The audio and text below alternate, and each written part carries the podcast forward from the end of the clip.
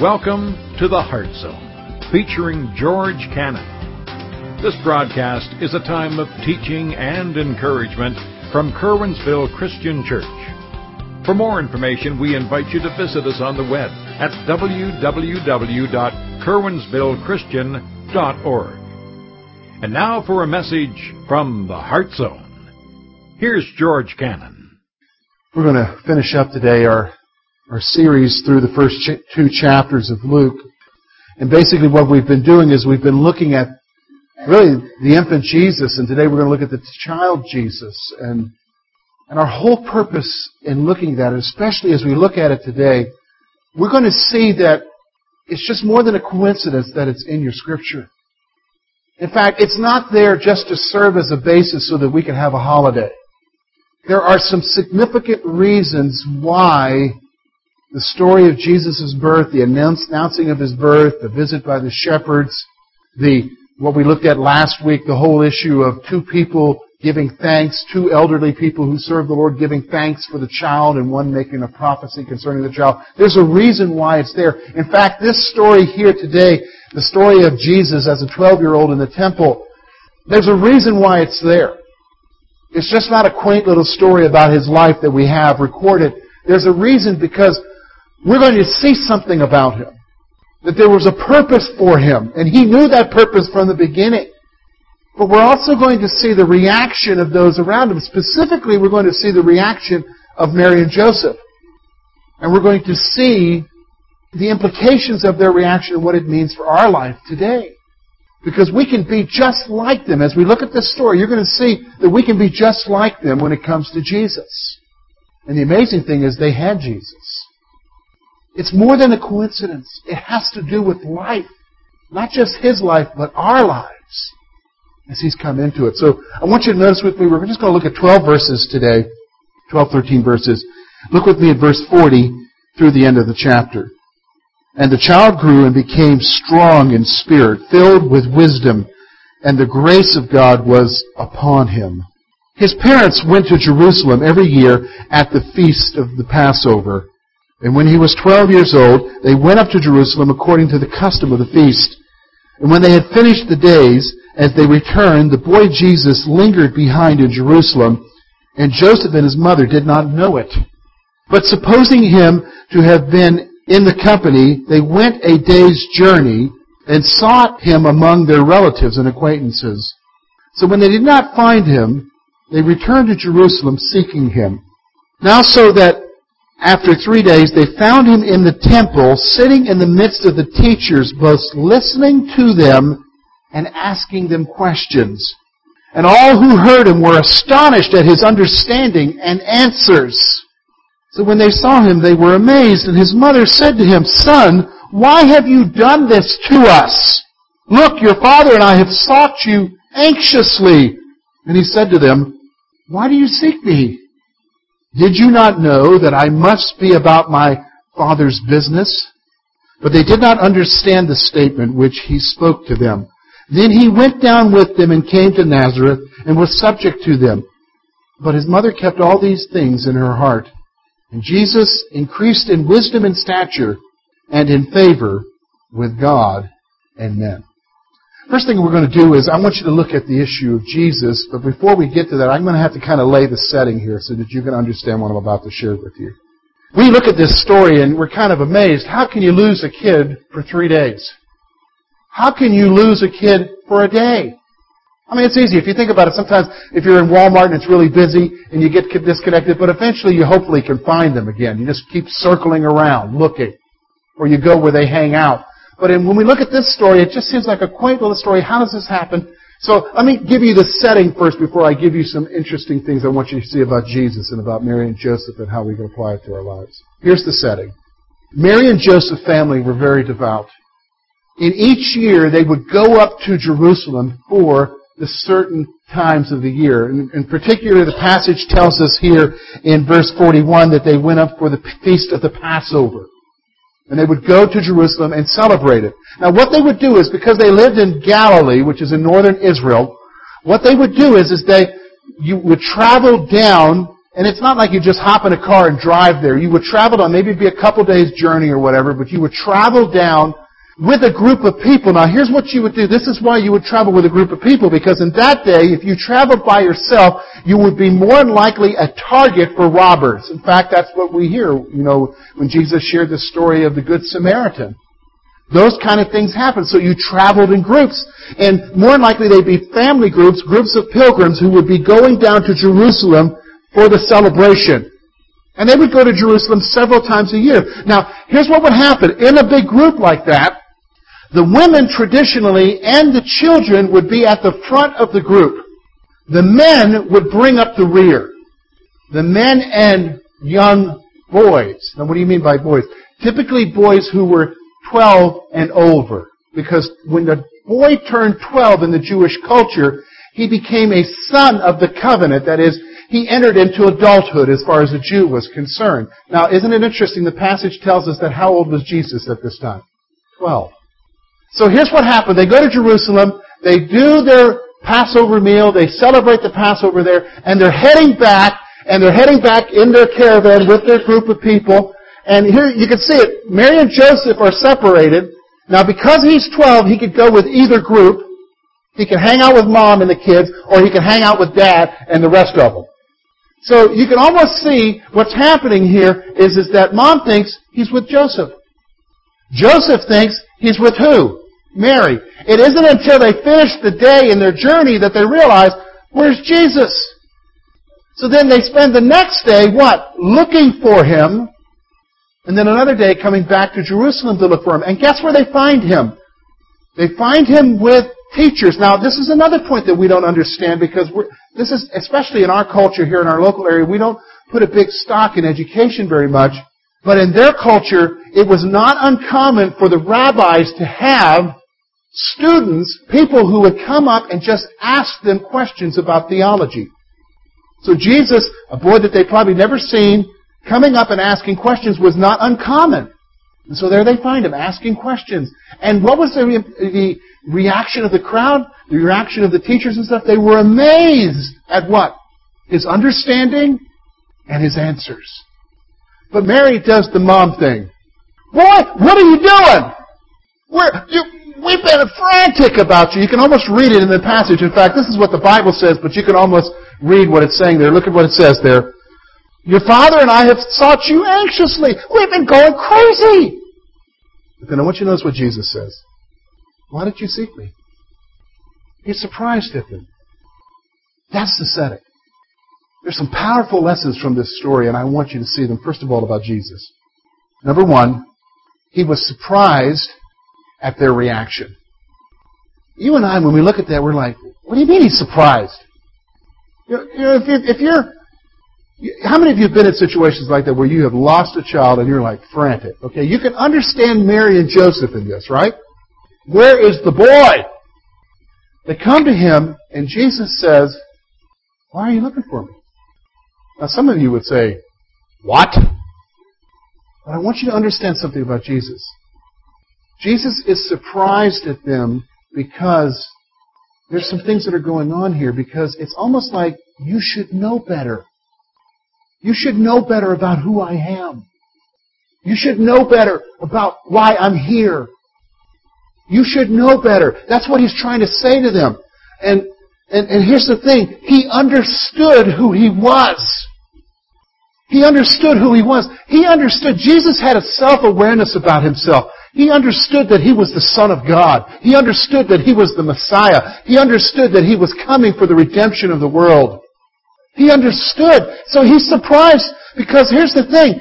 Listen to it. Both Mary and Joseph had a visitation by an angel. Mary, a physical visitation. Joseph, a dream. Both Mary and Joseph saw what? The shepherds come. The wise men come. Both Mary and Joseph saw the child being prophesied by Simeon in the temple. Anna praising the Lord for what is going on. They, they had opportunities to understand who He was. So He's surprised at them, but He knows who He is. He knows who He is.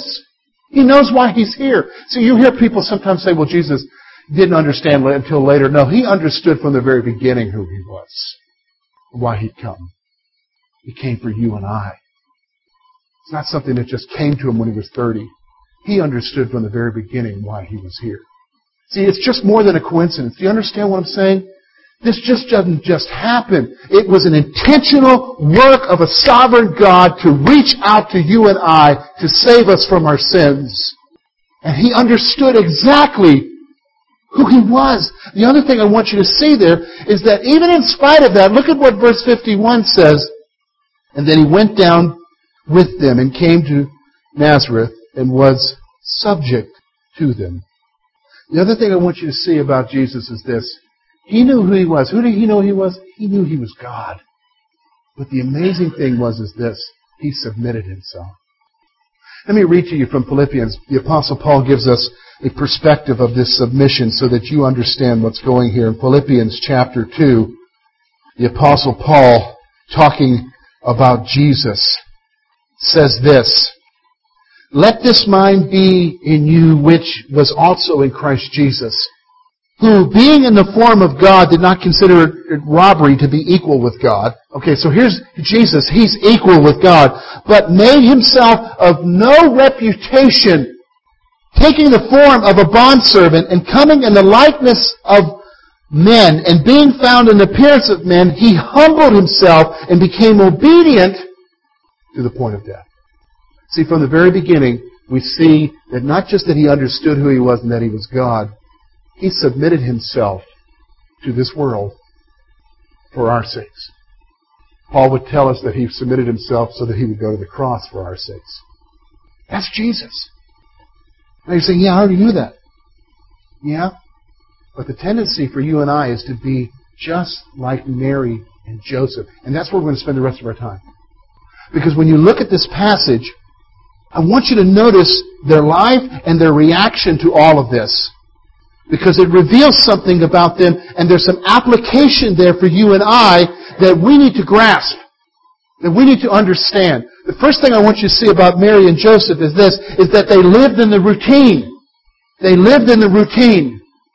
For them, as devout Jews, their life was centered around different festivals, new moons, going to the synagogue at a certain time, going to Jerusalem at a certain time, and it just became routine. Forget that Jesus had a wonder, an amazing birth with all the spectacular things happened there. Forget that the angels came to visit them. Forget that the Simeon gave that prophecy and all, and who knows what's not recorded in the scripture that might have happened. Forget that for a moment because the rest of their life was just normal routine. Isn't that true for all of us? We just have our normal routine. You're going to get up tomorrow morning, for those of some of you here, and you're going to go to work. You don't want to, but you got to. You're going to go to work. And you're going to have lunch at a certain time. You already know what you're going to eat. Same old thing. And you know you're going to come home and dinner's going to be there. And you got certain programs on the TV on Monday or Tuesday, whatever, and you've got certain things that are going on, and, and, and you've got your routine, and you know that, you know, you've got this function or that function in the month of January, got a birthday, somebody's birthday, it's that time of year again, got a birthday. And you got all these different things, and you've got your routine, and you've got church on Sunday, and you're going to be here on church, and, and, and, and then the what? The week just starts all over again. And that was their life. They lived in the routine. They said, now what's the big deal about that? Unlike you and I, their son was God. Their son saw them before they were formed in the womb. But they lived in a routine. It's okay, yeah, well they had God. Yeah, but here's the point. Can I be honest with you? There is some application here for you. Just like them, we have God too. You've trusted in Jesus Christ. He lives within your heart. They lived in the routine. Are you living in the routine? Listen, is your morning like this? Can't believe it's another day. Oh, just five more minutes. Oh, gotta get out of bed. Or is it another day, Lord? What do you have for me today? How will I see you today? How will you guide me through this today? How will you provide for me today? Is there an anticipation for him, or do we just get into the routine? See, they were in the routine. The other thing I want you to see here about them is this. Not only did they live in the routine, they had forgotten who Jesus was. They had forgotten who Jesus was. Look, look, look at what it says here. It's very interesting. You would think that they would understand. Jesus says to them, Why did you seek me? Do you not know that I must be about my Father's business? A lot of the other translations, the NIV, a lot of the New American Standard will translate it, I'd be about my Father's house. The point is, is that I'm, I'm going about doing what the Father wanted me to do. He's delineating the fact that, yes, you're my earthly parents, but I have a heavenly Father. That's where I came from. And He's reminding them with His statement, this is me, the Messiah. Don't you remember the prophecies? Don't you remember what the angel told you? And look at what it says there, verse 50, but they did not understand the statement which he spoke to them. They'd forgotten. They had forgotten. Life had just become so routine that they'd forgotten. My friends, that's the danger for you and I. You know, it can just be the same old routine every day. And you know the routine. For those of you who drink coffee, it's that certain cup. It's your cup. Don't mess with my cup. And you know exactly how much creamer and how much sugar, if, or if it's got to be black and you know, you know exactly, you know, the, you know everything, the routine. I mean, that's it, the routine. And when you come home, it's that certain chair you sit in. That's your chair. Get out of my chair. And we can relate to that. But the fact of the matter is, is in the midst of the routine, you can forget someone. God. And let me tell you something about God. He interrupts the routine. See, Jesus interrupted their routine. And let's be honest, we don't like it. And the reason why we don't like it is because we've forgotten who He is. They've forgotten. And, and the other thing verse 51 tells us is this, is that they did not understand. They didn't understand. It's interesting, this is the second time in these two chapters that it records this, that he went down with them and came to Nazareth and was subject to them, but his mother kept all these things in her heart. She was pondering them. Why? Because she didn't understand it. She didn't understand. Not only had she forgotten what was said to her, understand, forgotten why he was here, what his purpose was. I mean, in fact, listen, of all the people that should have grasped something, Mary should have grasped something because she knew, I mean, everybody else maybe didn't believe it, but she knew this was a virgin born baby. This child was conceived of the Holy Spirit. This child came from God. This was a miracle baby. There's something special about this child. And then to hear all the prophecies from the angel to others that this is the Messiah, that redemption, salvation is going to come to the whole world through this child. She didn't understand. You know what the danger is, is that, you know, we see God working in our lives and we see God revealing things and we, know, we, we know, but we, we don't know here. You know here, in our, in our cranium, with our, with our mind, but with our heart, we don't know it because we haven't truly grasped it yet. We haven't truly understood it. We, we can quote it, and that's what's going on here. See, I, I, I don't think it's, I don't think it's, I don't think it's just a story stuck in this passage that, that the writer Luke has a purpose. In fact, if you go back one chapter to chapter one, look with me just at the first couple verses there. He gives the reason why he wrote this gospel.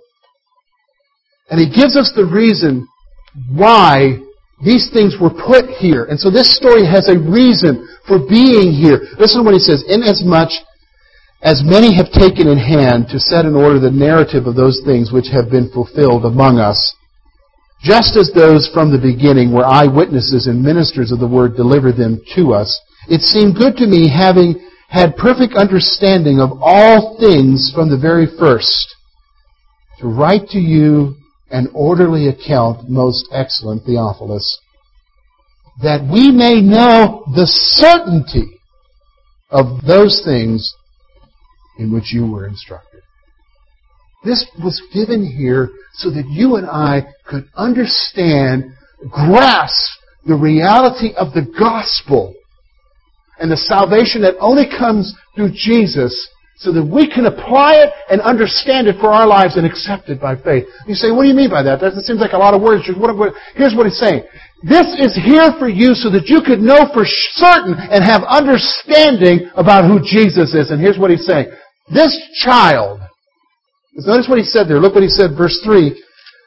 from the very beginning, from the first things. What first things is he talking about? The birth of Jesus and now this incident when he was 12? So that we could understand one thing about him. He's the Son of God. He's the Messiah. And he came with a purpose. See, they didn't understand that. They didn't understand it, and there he was right in their midst. Isn't that an amazing thing? You say, George, what can we do as far as applying this? Really, you need to ask yourself three questions because these three questions are crucial. These three questions are crucial to your spiritual life. The first question is this Who is Jesus? He understood who he was. Do you understand who he is? See, and don't answer that real quickly because here's what you can do. You can answer it with your brain, but not answer it with your heart.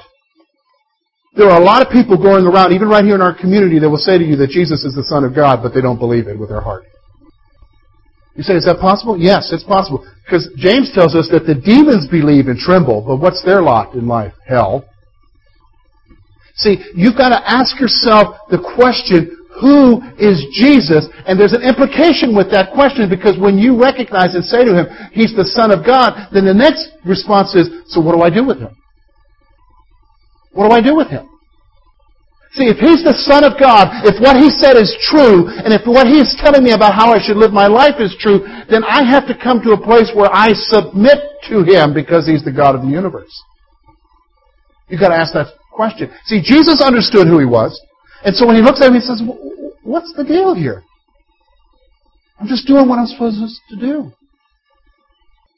You've got to ask yourself that question. Christian, you've got to ask yourself that question. You may have trusted in Jesus Christ long ago, but the question is, who is Jesus to you right now? Because you could have forgotten too. In fact, that's the next question. Do you understand? Do you understand? So much of what we do as far as gospel presentation, listen, can I be honest with you? The gospel is not a prayer. The gospel is a person, Jesus. Praying a prayer doesn't save you. Jesus saves you. You hear what I'm saying? It is Jesus who saves you. And so when I come to salvation, there needs to be an understanding that I am committing my life to the one who died for me but yet so much of our understanding is, is I'm okay, I got fire insurance. I can do what I want to do. That is not salvation. That's not the gospel. That's selfishness.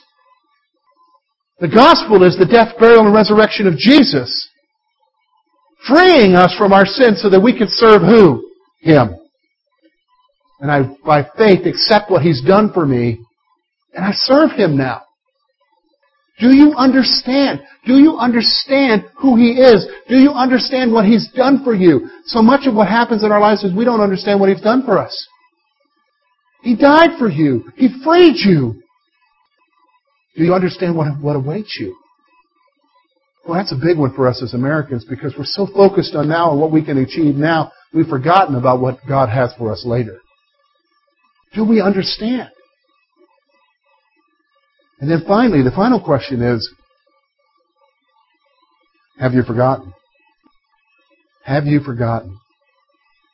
Boy, that's so easy to happen. Let me, let me just share with you. I've been a believer now, will be 24 years. I was a 19 year old college freshman at the University of South Carolina when I came to Christ. And I committed my life to Christ. Didn't come from a Christian home. And there was an excitement in my life. There was a passion in my life for Christ. I just wanted to serve Him. I was so awed and humbled by God. I didn't even want to talk to God about my issues. I just want to talk to God about everybody else. In fact, I had to have a wise person come along and say to me, It's okay, George, to pray about yourself. I was that passionate about God. But you know how it is. As you get older, as you mature, passion leaves, doesn't it? And you can relate to when David says, Restore unto me what? the joy of my salvation. Now, why does that happen? Because we get into the routine. Church, Sunday after Sunday, prayer meeting, Wednesday after Wednesday. Back then, it was that's the way it was when I went.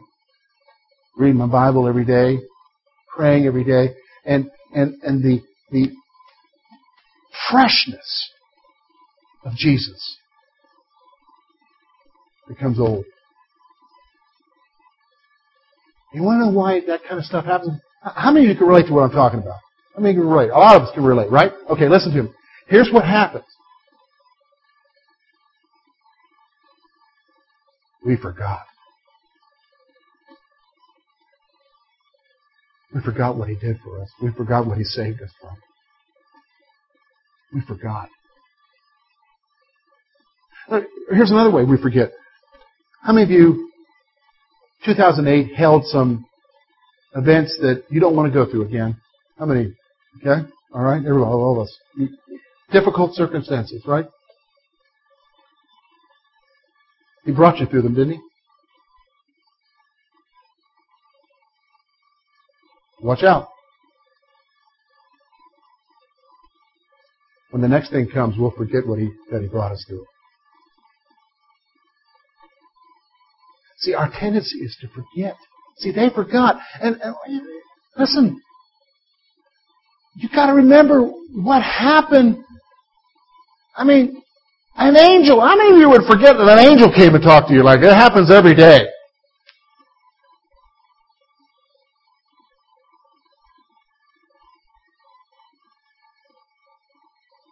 They forgot. See, our tendency is, is we forget who He is and what He's done in our lives. So the question is, have you forgotten? And you say, okay, George, what do I do with all these questions? Then listen, if you are realizing that number one, you, you don't understand with your heart anymore. Number two, that you have forgotten who is. You just need to go to the Lord and say to Him, Lord, help me to remember. Lord, like David, restore to me the joy of my salvation. God, help, help me to understand so that it will transform my life.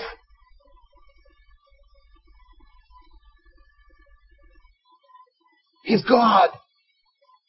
He died for me. He's my Savior. His Spirit lives within me. I'm His. Help me.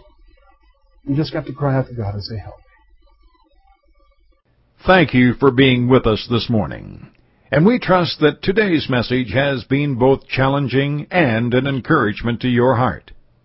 At Curwensville Christian Church, a warm welcome is always extended to you. We're located at 700 State Street, Curwensville, Pennsylvania. For more information about our ministry, please visit us on the web at www.curwensvillechristian.org. Now, on behalf of George Cannon and the entire church family, we hope that you will look to the Heavenly Father in all that you face this coming week.